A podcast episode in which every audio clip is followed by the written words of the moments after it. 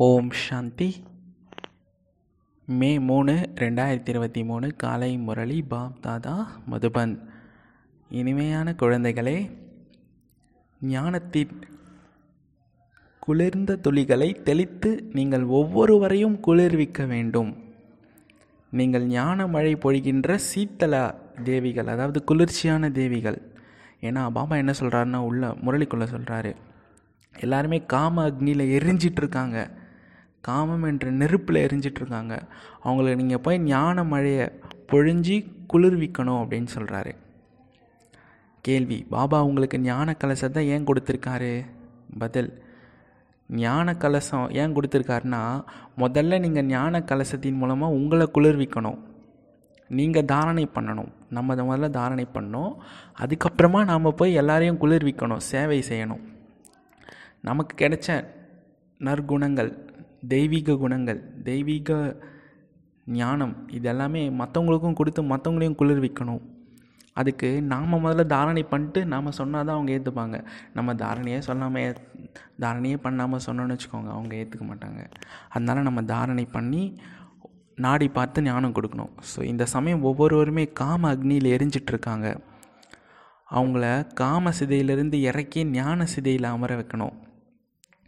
ஆத்மா எப்போ பவித்திரமாக குளிர்ந்ததாக ஆகுதோ அப்போ தான் தேவதையாக ஆக முடியும். அதனால் நீங்கள் ஒவ்வொரு ஆத்மாவுக்குமே ஞான ஊசி போட்டு பவித்திரமாக ஆக்கணும். இதுதான் உங்களுடைய சேவை ஆன்மீக சேவை. பாடல் யார் அன்பருடன் கூட இருக்காங்களோ? ஓம் சாந்தி. யார் தந்தையுடன் கூட இருக்கிறாங்களோ அவங்களுக்காக ஞான மழை. இப்போ மழை மற்றும் தந்தை அப்படின்னா தந்தையின் மழை அப்படின்னா என்னென்னா ஆச்சரியப்படுவாங்க. உலகம் இந்த விஷயங்களை பற்றிலாம் தெரிஞ்சிக்கல. இது ஞான மழை. உங்களை குளிர்ந்த தேவிகளாக ஆக்கிறதுக்காக ஞான சிதையில் அமர்த்தப்படுறீங்க. அதாவது சீதள சீத்தல் அப்படின்ற சொல்லுக்கு எதிர்பார்த்தம் என்னென்னா வெப்பம். சீத்தல் அப்படின்னா குளிர்ச்சி ஆப்போசிட் வந்து வெப்பம். உங்களுடைய பெயரே சீத்தலா தேவி. ஒருத்தர் மட்டும் அப்படி சீத்தலா தேவி அப்படின்னு ஒருத்தவங்க இருக்க மாட்டாங்க. நிச்சயமாக எல்லாருமே அநேக பேர் இருக்கீங்க. அவங்க மூலமாக தான் பாரதமே குளிர்விக்கப்படுது. இப்போ இந்த சமயத்தில் எல்லாருமே காம சிதையில் எரிஞ்சிட்ருக்காங்க மீடியாவிலையும் சரி காமம் தான் இப்போ உலகத்தையும் ஆட்டி படைக்குது. காமத்துக்காக தான் வாழ்கிறாங்க எல்லாருமே. ஆனால் அதுவும் ஸ்டார்டிங்கில் சுகம் தர மாதிரி தந்து இறுதியில் துக்கம் தான் கொடுக்குது. உங்களுடைய பேர் இங்கே சீதலா தேவிகள் குளிர்விப்பவர்கள். குளிர்ந்த நீர் துளிகளை தெளிக்கின்ற தேவிகள். துளிகளை தெளிப்பதற்காக போறீங்க இல்லையா? இது ஞான துளிகள் ஆத்மாவின் மீது தெளிக்கப்படுது. ஆத்மா தூய்மையாகிறது மூலமாக குளிர்ந்துடுது. இச்சமயம் முழு உலகமே காம சிதையில் கருப்பாகிடுச்சு. இப்போ ஞான கலசம் குழந்தைங்களாகி உங்களுக்கு கிடைக்குது. கலசத்தின் மூலமாக நீங்கள் சுயம் குளிர்ந்துடுறீங்க. மற்றவங்களையும் குளிர்விக்கணும். நாம் குளிர்ந்தால் மட்டும் போதாது. மற்றவங்களுக்கும் ஞானத்தை கொடுக்க வேண்டியது தான் நம்ம கடமை. அதுதான் நாம் காட்டுற கருணை. இவர் கூட குளிர்ந்து விட்டிருக்கிறார். அதாவது பிரம்மாவை சொல்கிறாரு ரெண்டு பேரும் சேர்ந்தே இருக்காங்க. வீடு வாசலை விட வேண்டிய தேவை கிடையாது. ஆனால் பசு கொட்டகை அமைந்து விட்டால் நிச்சயமாக யாரோ சிலர் வீடு வாசலை விட்டு இருப்பார்கள் என்னென்னா பாபாவின் யக்னம்னு சொல்கிறாரு பசுவின் கொட்டகை அப்படின்னா பாபாவின் யக்னம். ஆமாம் பாபாவுடைய இறைவனே வந்துட்டார்னா அங்கே சரண்டராகாமல் இருப்பாங்களா என்ன? எதுக்காக? ஞான சித்தையில் அமர்ந்து குளிர்ச்சி அடைவதற்காக தான். இங்கே நீங்கள் குளிர்ச்சி அடைஞ்சால் தான் தேவதையாக முடியும். பாபா சொல்லவும் செய்கிறாரு எது வரைக்கும் உங்கள் மூலமாக யாராவது ஆஸ்திகர் ஆகலையோ அதுவரை அவங்க நாஸ்திகராக தான் இருப்பாங்க. ஆஸ்திகர்னால் ஆஸ்தி அடையிறவங்க தான் ஆஸ்திகர்கள். நாஸ்திகர்னால் நா ப்ளஸ் ஆஸ்தி. அதாவது ஆஸ்தி அடையாதவங்க. சத்தியம் திரையதாகத்தில் வராதவங்க ஞானம் எடுக்காதவங்க. ஸோ ஆஸ்திக உலகினர் சங்கமயுகத்தினர் என்றால் தங்களுக்குள்ளே அடிச்சுக்க மாட்டாங்க. ஆனால் நாஸ்திகர்கள் தங்களுக்குள்ளே அடிச்சுப்பாங்க.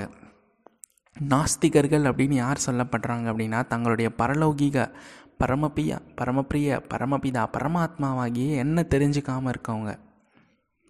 முழு உலகத்துலேயுமே ஒவ்வொரு வீட்லேயுமே அதிக சண்டை நடக்குது.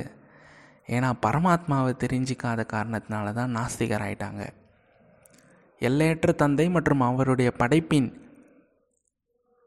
முதல் இடை கடை பற்றி அறிஞ்சிக்கலை. நீங்கள் ஏன் நாஸ்திகராக ஆனீங்க அப்படின்னு எல்லையற்ற தந்தை சொல்லி புரிய வைக்கிறாரு. எந்த எல்லையற்ற தந்தையை காட்ஃபாதர்னு சொல்கிறீங்களோ அத்தகைய தந்தையை ஏன் மறந்துடுறீங்க? தந்தையின் தொழில் பற்றி தெரிஞ்சிருக்கணும். அவர் விதை ரூபமாக சத்து சித்து ஆனந்த சொரூபம் ஞானக்கடல் சாந்தி கடல் அனைத்து சிறப்பியல்புகளும் அவர்கிட்ட இருக்குது அவருடைய மகிமைகளே தனிப்பட்டது. அவரை பார்த்து தான் எல்லாருமே சொல்கிறாங்க நீங்கள் தான் தாயும் தந்தையும் நாங்கள் உங்களுடைய பிள்ளைகள் அப்படின்னு. ஸோ நிச்சயமாக அவர் தாய் தந்தையாவார் எதுவரை அதாவது அப்பாவை தெரிஞ்சுக்கலையோ அது வரைக்கும் சரியாக ஆக முடியாது. அதாவது சத்தியுகத்தில் பாரதத்தில் தேவி தேவதைகளுடைய ஆட்சி இருந்துச்சு. லக்ஷ்மி நாராயணை தான் நம்ம காட் காடஸ் அப்படின்னு சொல்கிறாங்க எல்லாரும் சொல்கிறோம் ஆனால் யார் தேவி தேவதை தர்மத்தை சேர்ந்தாங்களோ அவங்க தான் இதை புரிஞ்சுப்பாங்க. நிச்சயமாக லக்ஷ்மி நாராயணர் பாரதத்தின் முதல் முதல் எஜமானர்களாக இருந்தாங்க. ஐயாயிரம் வருஷத்தின் விஷயந்தான் இதெல்லாம். பாருங்கள் தந்தை ஆசிரியர் எப்படி சொல்லி புரிய வைக்கிறாரோ குழந்தைங்க நல்லபடியாக கேட்டு தாரணை செய்கிறீங்களா அல்லது புத்தியோகம் வேற எங்கேயாவது அலையுதா அப்படின்னு பாபா பார்க்குறாரு எப்படி பக்தி மார்க்கத்தில் கிருஷ்ணருடைய மூர்த்திக்கு முன்னாடி உட்கார்ந்துருக்காங்க?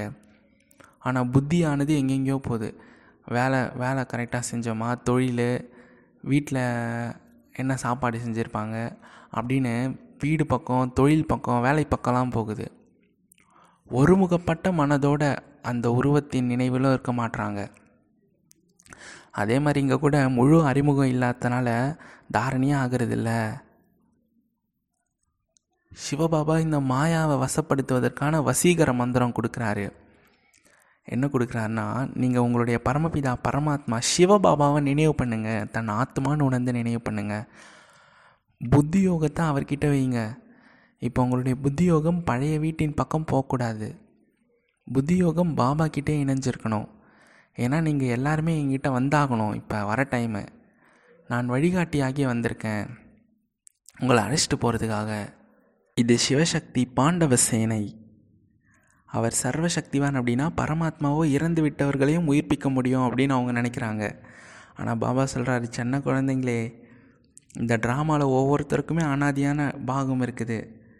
நானும் கிரியேட்டர் டைரக்டர் பிரின்சிபல் ஆக்டர் அதாவது படைப்பவர் இயக்குனர் முக்கிய நடிகர். ட்ராமாவின் பாகத்தை என்னால் எதுவும் மாற்றலாம் முடியாது. மனிதர்கள் தான் நினைக்கிறாங்க ஒவ்வொரு இலையும் பரமாத்மாவின் கட்டளைப்படி தான் செய்யுது அப்படின்னு. ஆனால் பரமாத்மா அமர்ந்து ஒவ்வொரு இலைக்கும் கட்டளைலாம் கொடுக்க மாட்டார். பரமாத்மா தாமே சொல்கிறாரு நான் கூட ட்ராமாவுடைய பந்தனத்தில் கட்டுப்பட்டிருக்கு. என்னுடைய ஆணைப்படி இலை அசையும் அணுவும் அசையும் அப்படின்றதுலாம் கிடையாது. சர்வவியாபியின் ஞானம் தான் அந்த பாரதவாசிகளை இப்படி ஆக்கிடுச்சு ஏழைகள் ஆக்கிடுச்சு பாபாவுடைய ஞானத்தின் மூலமாக பாரதம் மீண்டும் தலை கிரீடமாகுது குழந்தைங்களாகி உங்களுக்கு தெரியும் தில்வாலா கோவிலில் கூட மிக சரியாக உருவாக்கப்பட்டிருக்கு. ஆதிதேவ் தில்வாலா முழு சிருஷ்டியின் மனதை எடுத்துக்கொள்பவர் பக்தர்களின் மனதை கொள்ளை கொள்பவர் என ஒரு பகவானை சொல்வாங்க. ஸோ இது அவர்களுடைய நினைவு சின்னம் தான் மேலே இருப்பது தேவதைகளின் சித்திரம். கீழே ராஜயோக தபஸ்யா செய்கிறாங்க நூற்றி எட்டு குழந்தைங்க ஆசனங்களில் சிவபாபா நினைவில் அமர்றாங்க. அவங்க தான் பாரதத்தையே சொர்க்கமாக ஆக்குறாங்க இவை யாருடைய சித்திரங்கள்? எப்போ இப்படி ஆனாங்க? எப்படி ஆனாங்க? அப்படின்றதெல்லாம் கோவிலை உருவாக்கியவர்களுக்கே தெரியாது. ஸோ இப்போ நினைவு சின்னம் அமைக்கிற அளவுக்கு அவங்க என்ன செஞ்சாங்கன்றதும் தெரியாது. எதுவுமே தெரியாது. புது உலகம் ராமராஜ்யத்தை ஸ்தாபனை செய்கிறேன் அப்படின்னு காந்திஜி கூட சொன்னார். ஆனால் புதிய உலகத்தில் தூய்மை இருக்கும். அதையோ காந்திஜி அமைக்க முடியாது தூய்மையை அமைக்க முடியாது. பதீத அதாவது தூய்மை இல்லாத சிருஷ்டியை பாவனமாக்குறது தந்தையுடைய வேலை தான் எந்த ஒரு மனிதருமே இந்த காரியத்தை செய்ய முடியாது. இந்த பிரம்மாவும் சொல்கிறாரு அநேக பிறவிகளின் கடைசி பிறவி கடைசி கட்டத்தில் நான் இவருடைய உடலில் பிரவேசம் ஆகிறேன் ஏன்னா இவர் பதீதமாயிட்டார். Number one பதீதமாயிட்டார். யார் பாவனமாக இருந்தாரோ அவரே பதீதமாயிட்டார். பிறகு மீண்டும் பாவனமாகறாரு ஸோ நீங்களே பூஜைக்குரியவர் நீங்களே பூஜாரி. அவங்களே பூஜாரி பக்தர்களாக இருக்காங்க. பகவான் பக்தர்களுக்கு தான் கிடைக்கிறாரு. மற்றபடி முக்திக்காக முயற்சி தான் செய்கிறாங்க நிறைய பேர் நாடகத்தின் பாகத்திலேருந்து விடுபட முயற்சி செய்கிறாங்க ஆனால் மோட்சம் யாருக்கும் கிடைக்காது. பகவான் சொல்கிறாரு எனக்கு கூட மோட்சம் கிடையாது. நான் கூட சேவைக்காக வர வேண்டியிருக்குது. பக்தர்களை திருப்திப்படுத்தணும் இல்லையா? அதுக்கு தான் நான் வரேன். ஸோ இந்த பாரதத்தை செல்வம் மிகுந்ததாக ஆக்கிறதுக்காக இழந்துட்ட சுயராஜ்யத்தை திரும்பவும் கொடுக்கறதுக்காக செழிப்பாக ஆக்கிறதுக்காக நான் கூட பதீத சரீரத்தில் வந்து பதீத உலகத்தில் வர வேண்டியதாக இருக்குது. அநேக தடவை வந்திருக்கிறேன். இன்னும் வந்துக்கிட்டே இருப்பேன். பாரதத்தை இனிய மனமுள்ள மலராக ஆக்குவேன். இது அசுர உலகம். இதை தெய்வீகமாக ஆக்குறேன். யார் யாரெல்லாம் என்னை தெரிஞ்சிக்கலையோ அவங்களால என்கிட்ட அந்த ஆஸ்தி அடைய முடியாது. யார் என்னை தெரிஞ்சுக்கிறாங்களோ அவங்க மட்டும்தான் ஆஸ்தி அடைய முடியும். சிவபாபா கல்பகல்பமாக ஆஸ்தி கொடுக்கறதுக்காக வராரு. அவருடைய ஜெயந்தி இப்போல்லாம் கொண்டாடுறதே கிடையாது. காலண்டர்லேருந்து விடுமுறையை கூட எடுத்துட்டாங்க. வாஸ்தவத்தில் பார்த்தா ஒரே ஒரு சிவ ஜெயந்தி மட்டும்தான் கொண்டாடணுமே. மற்ற அனைவருடைய ஜெயந்தியும் கொண்டாடுறதுலாம் சல்லி காசுக்கு உதவாது. ஒரு சிவபாபாவுடைய ஜெயந்தியை கொண்டாடுறது தான் விலை மதிப்பற்றது.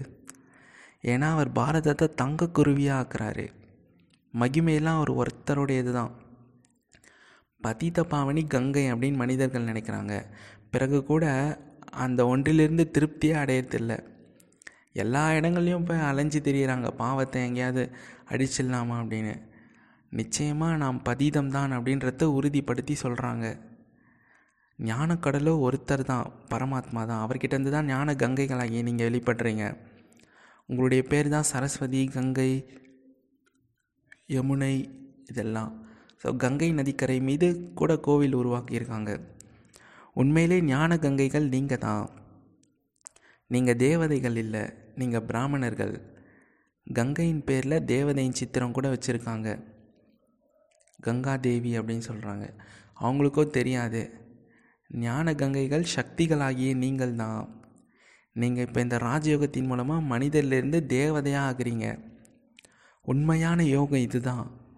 மற்ற அனைவருமே அற்பகால ஆரோக்கியத்துக்காக அநேக விதமான யோகங்கள் கற்றுக்கிறாங்க ஸோ இந்த ஒரே ஒரு பாபாவுடன் யோகத்தை வைக்கிறது மூலமாக நம்ம சதா ஆரோக்கியமானவங்களாக இருப்போம். இப்போ பாபா வந்து பாரதத்தையே சொர்க்கமாக்குறாரு. எது வரைக்கும் தன் ஆத்மானு உணர் உணரலையோ அது வரைக்கும் பரமாத்மாவை தெரிஞ்சிக்க முடியாது. ஆஸ்தியும் கிடைக்காது. மற்ற எல்லாருமே சகோதரர்கள் தான் நாம் அனைவருமே தந்தையர்கள் ஈஸ்வரனுடைய ரூபங்கள் அப்படின்னு பாரதவாசிகள் சொல்லிடுறாங்க ஆனால் சிவோகம் ததத்வம் அதாவது நானே சிவன் அப்படின்னு சொல்லிக்கிறாங்க. இப்போ தந்தையரே சொல்கிறாரு அப்படின்னா எல்லாருமே என் துக்கத்தில் இருக்கீங்க?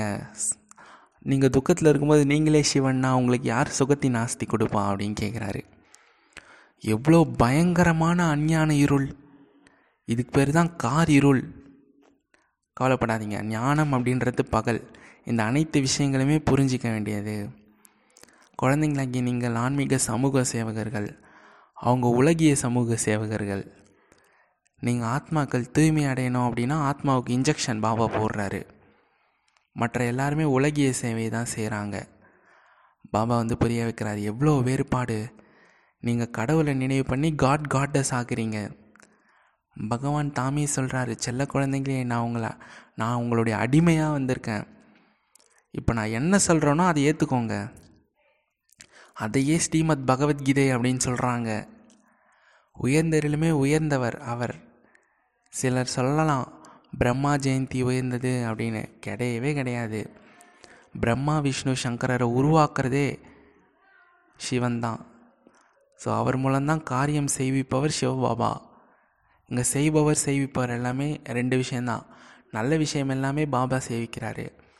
துக்கம் தர விஷயம் எல்லாமே மாயை சேவிக்குது அவ்வளோதான் இல்லைனா புதிய சிருஷ்டி எப்படி உருவாகும்? அனைத்திலுமே உயர்ந்த ஜெயந்தி திருமூர்த்தி சிவ ஜெயந்தி. சிவன் வர்றதே பிரம்மா விஷ்ணு சங்கரனுடன் கூட தான் ஆக அவருடைய ஜெயந்தி தான் கொண்டாடணும். இப்போலாம் நாய் பூனைக்கெல்லாம் கூட ஜெயந்தி கொண்டாடுறாங்க. நாய்களிடம் கூட எவ்வளோ அன்பு செலுத்துகிறாங்க இன்றைக்கி உலகத்தை பாருங்கள் எப்படி இருக்குது? இதுவே சத்தியுகத்தில் இந்த சிங்கம் முதலானவையெல்லாம் இருக்காது அப்படின்னு சொல்லுவாங்க. ஆனால் விதிமுறையில் அப்படிலாம் கிடையாது. சத்தியுகத்தில் மனிதர்கள் குறைவாக இருப்பாங்க. அப்போ மிருப மிருகங்களும் குறைவாக தான் இருக்கும். மற்றபடி இல்லாமல் போயிடாது. நோய்களும் கூட முன்பெல்லாம் இவ்வளோ கிடையாது அப்படின்னு சொல்கிறாங்க ஆனால் இப்போ எவ்வளோ ஏராளமான நோய்கள். இந்த மிருகங்கள் எல்லாமே பின்னாடி தான் விருத்தி அடைஞ்சிருக்குது. கொசு இதெல்லாம் சொல்கிறாரு ஏன்னா அது மூலமாக தானே நோய் வருது. சத்தியுகத்தில் பசுக்கள் கூட மிக நல்ல பசுவாக தான் இருக்கும். சத்தியுகத்தில் முதல் தரமான பசுக்கள் இருந்துச்சு அப்படின்னு சொல்கிறதில்ல தேவதைகளுக்காக அங்கே வைர வைடியூரங்களாலான மாளிகைகள் இருக்கும். ஆனால் இங்கே கல் மண்ணால் கட்டினது தான் இருக்குது. இதெல்லாமே புரிஞ்சிக்க வேண்டிய விஷயங்கள். யார் புரிஞ்சிக்கிறாங்களோ அவங்க ஒருபோதுமே பாடசாலையை விட்டு போக மாட்டாங்க. நோக்கம் குறிக்கோளை புரிஞ்சிக்கல்லாமல் யாராவது இங்கே வந்து உட்கார்ந்தாங்க அப்படின்னா ஒன்றும் புரியாது. எங்கெல்லாம் சத்சங்கங்களுக்கு போகிறாங்களோ அங்கே நோக்கம் குறிக்கோள் எதுவும் கிடையாது. ஆனால் இதுவோ பாடசாலை. பாடசாலை அப்படின்னாலே நிச்சயமாக ஒரு நோக்கம் இருக்கும். படிக்கிறனாலே நம்ம இது ஆக போகிறோம் அப்படின்னு தானே படிக்கிறோம். நீங்கள் நோக்கம் குறிக்கோளை தெரிஞ்சுக்கிறீங்க. யாருக்கு அதிர்ஷ்டம் இல்லையோ அவங்களுடைய புத்தியில் ஞானம் பதியாது. ஜீவன் முக்தியில் கூட கொஞ்சம் பேர் தான் வராங்க. அந்த சத்தியகோம் திரைதாயகத்தை சொல்கிறாரு பின்னாடி வரவங்களாம் சொர்க்கத்துக்கு வர முடியாது. நல்லது. இனிமேலும் இனிமையான வெகுகாலம் கழித்து கண்டெடுக்கப்பட்ட செல்லமான குழந்தைகளுக்கு தாயும் தந்தையும் ஆகிய பாப் தாதாவின் அன்பு நினைவுகள் காலை வணக்கம். ஆன்மீக குழந்தைகளுக்கு ஆன்மீக தந்தையின் நமஸ்காரம். ஆன்மீக தந்தைக்கு ஆன்மீக குழந்தைகளின் நமஸ்காரம். தாரணைக்கான முக்கிய சாரம் ஒன்று புத்தியோகம் சதா பாபாவிடம் ஈடுபட்டிருக்கணும்.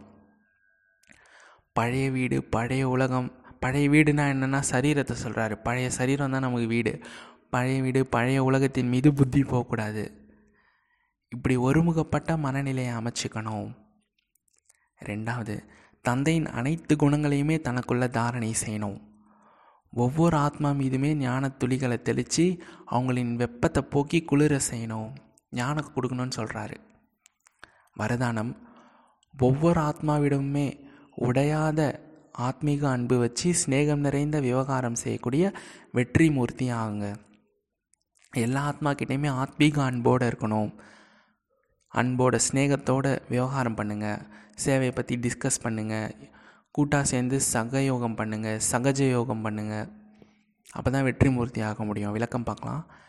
எப்படி பாபாவிடம் உடையாத அதாவது உடையாதனா என்னது? அன்புரோக்கன். அகண்ட நிலையான அன்பு இருக்குதோ? சிரேஷ்ட பாவனை இருக்குதோ? நிச்சயம் இருக்குதோ? அதே மாதிரி பிராமண ஆத்மாக்களிடம் உடையாத அகண்ட ஆத்மீக அன்பு இருக்கணும். ஏன்னா ரெண்டு பேருமே சோல் கான்ஷியஸில் இருக்கிறதுனால. யார் யாருக்கு எப்படிப்பட்ட சமஸ்காரம் இருந்தாலும் சரி நடத்த இருந்தாலும் சரி பிராமண ஆத்மாக்களுக்கு முழு கல்பத்திலுமே உடையாத சம்பந்தம் ஈஸ்வரிய பரிவாரம் இருக்குது. பாபா ஒவ்வொரு ஆத்மாவையுமே தேர்ந்தெடுத்து ஈஸ்வரிய பரிவாரத்தில் கொண்டு வந்திருக்காரு. ஸோ இந்த நினைவு இருந்துச்சுன்னா போதும். ஆத்மீக அன்பு உடையாததாக இருப்பதன் மூலமாக உடையாது. அந்த டைமில் உடையாதுன்னா என்னது? அன்பு வந்து குறையாது. பாபா பாருங்கள் ஒவ்வொரு சோலையுமே தேர்ந்தெடுத்து தான் பிராமின் பரிவாரத்தில் சேர்க்குறாரு. அதன் மூலமாக உங்களை நீங்கள் சகஜ வெற்றி மூர்த்தி ஆயிடுவீங்க சூப்பராக சொன்னார் பாருங்கள் ஸ்லோகன் ஒருத்தர் யார் அந்தர்முகி? அப்படின்னு சொல்கிறாரு பாபா. யார்னா ஒருத்தர் எப்போ விரும்புகிறாரோ அப்போ சப்தத்துக்கு வருவார். ஒருத்தர் எப்போ விரும்பலையோ விரும்புகிறாரோ அப்போ சப்தத்துக்கு கடந்து போயிடுவார். இப்படி இருக்கவங்க அந்தர்முகி. அது என்னென்னா இப்போ ஒரு சப்தத்திற்கு அப்பாற்பட்ட நிலைனா அது பரந்தாமம் தான். ஆத்மான்னு உணர்ந்து பரந்தாமத்தில் இருப்பார். எப்போ சரீரம் மூலமாக காரியம் செய்யணும் அப்படின்னா வந்து செய்வார். மற்ற நேரத்தில் பர பரந்தாமத்துக்கு போயிடுவார் பறந்து பரந்தாமத்துக்கு போயிடுவார் இவங்க தான் அந்தர்முகி உள்நோக்கு முகமுடையவர் அப்படின்னு சொல்லப்படுகிறார். ஓம் சாந்தி. நன்றி பாபா. ஓம் சாந்தி.